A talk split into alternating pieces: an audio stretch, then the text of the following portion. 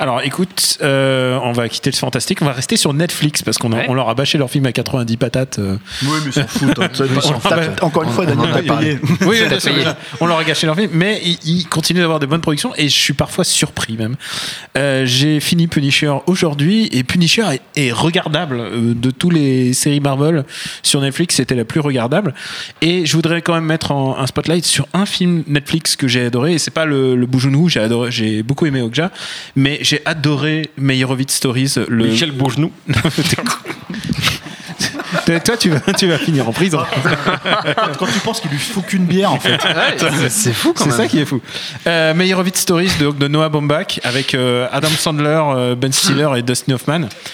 C'est euh, c'est un des meilleurs films que j'ai vu cette année et pourtant c'est une histoire très simple de famille euh, comme peut les faire euh, Noah Baumbach. Enfin, il fait un film vraiment.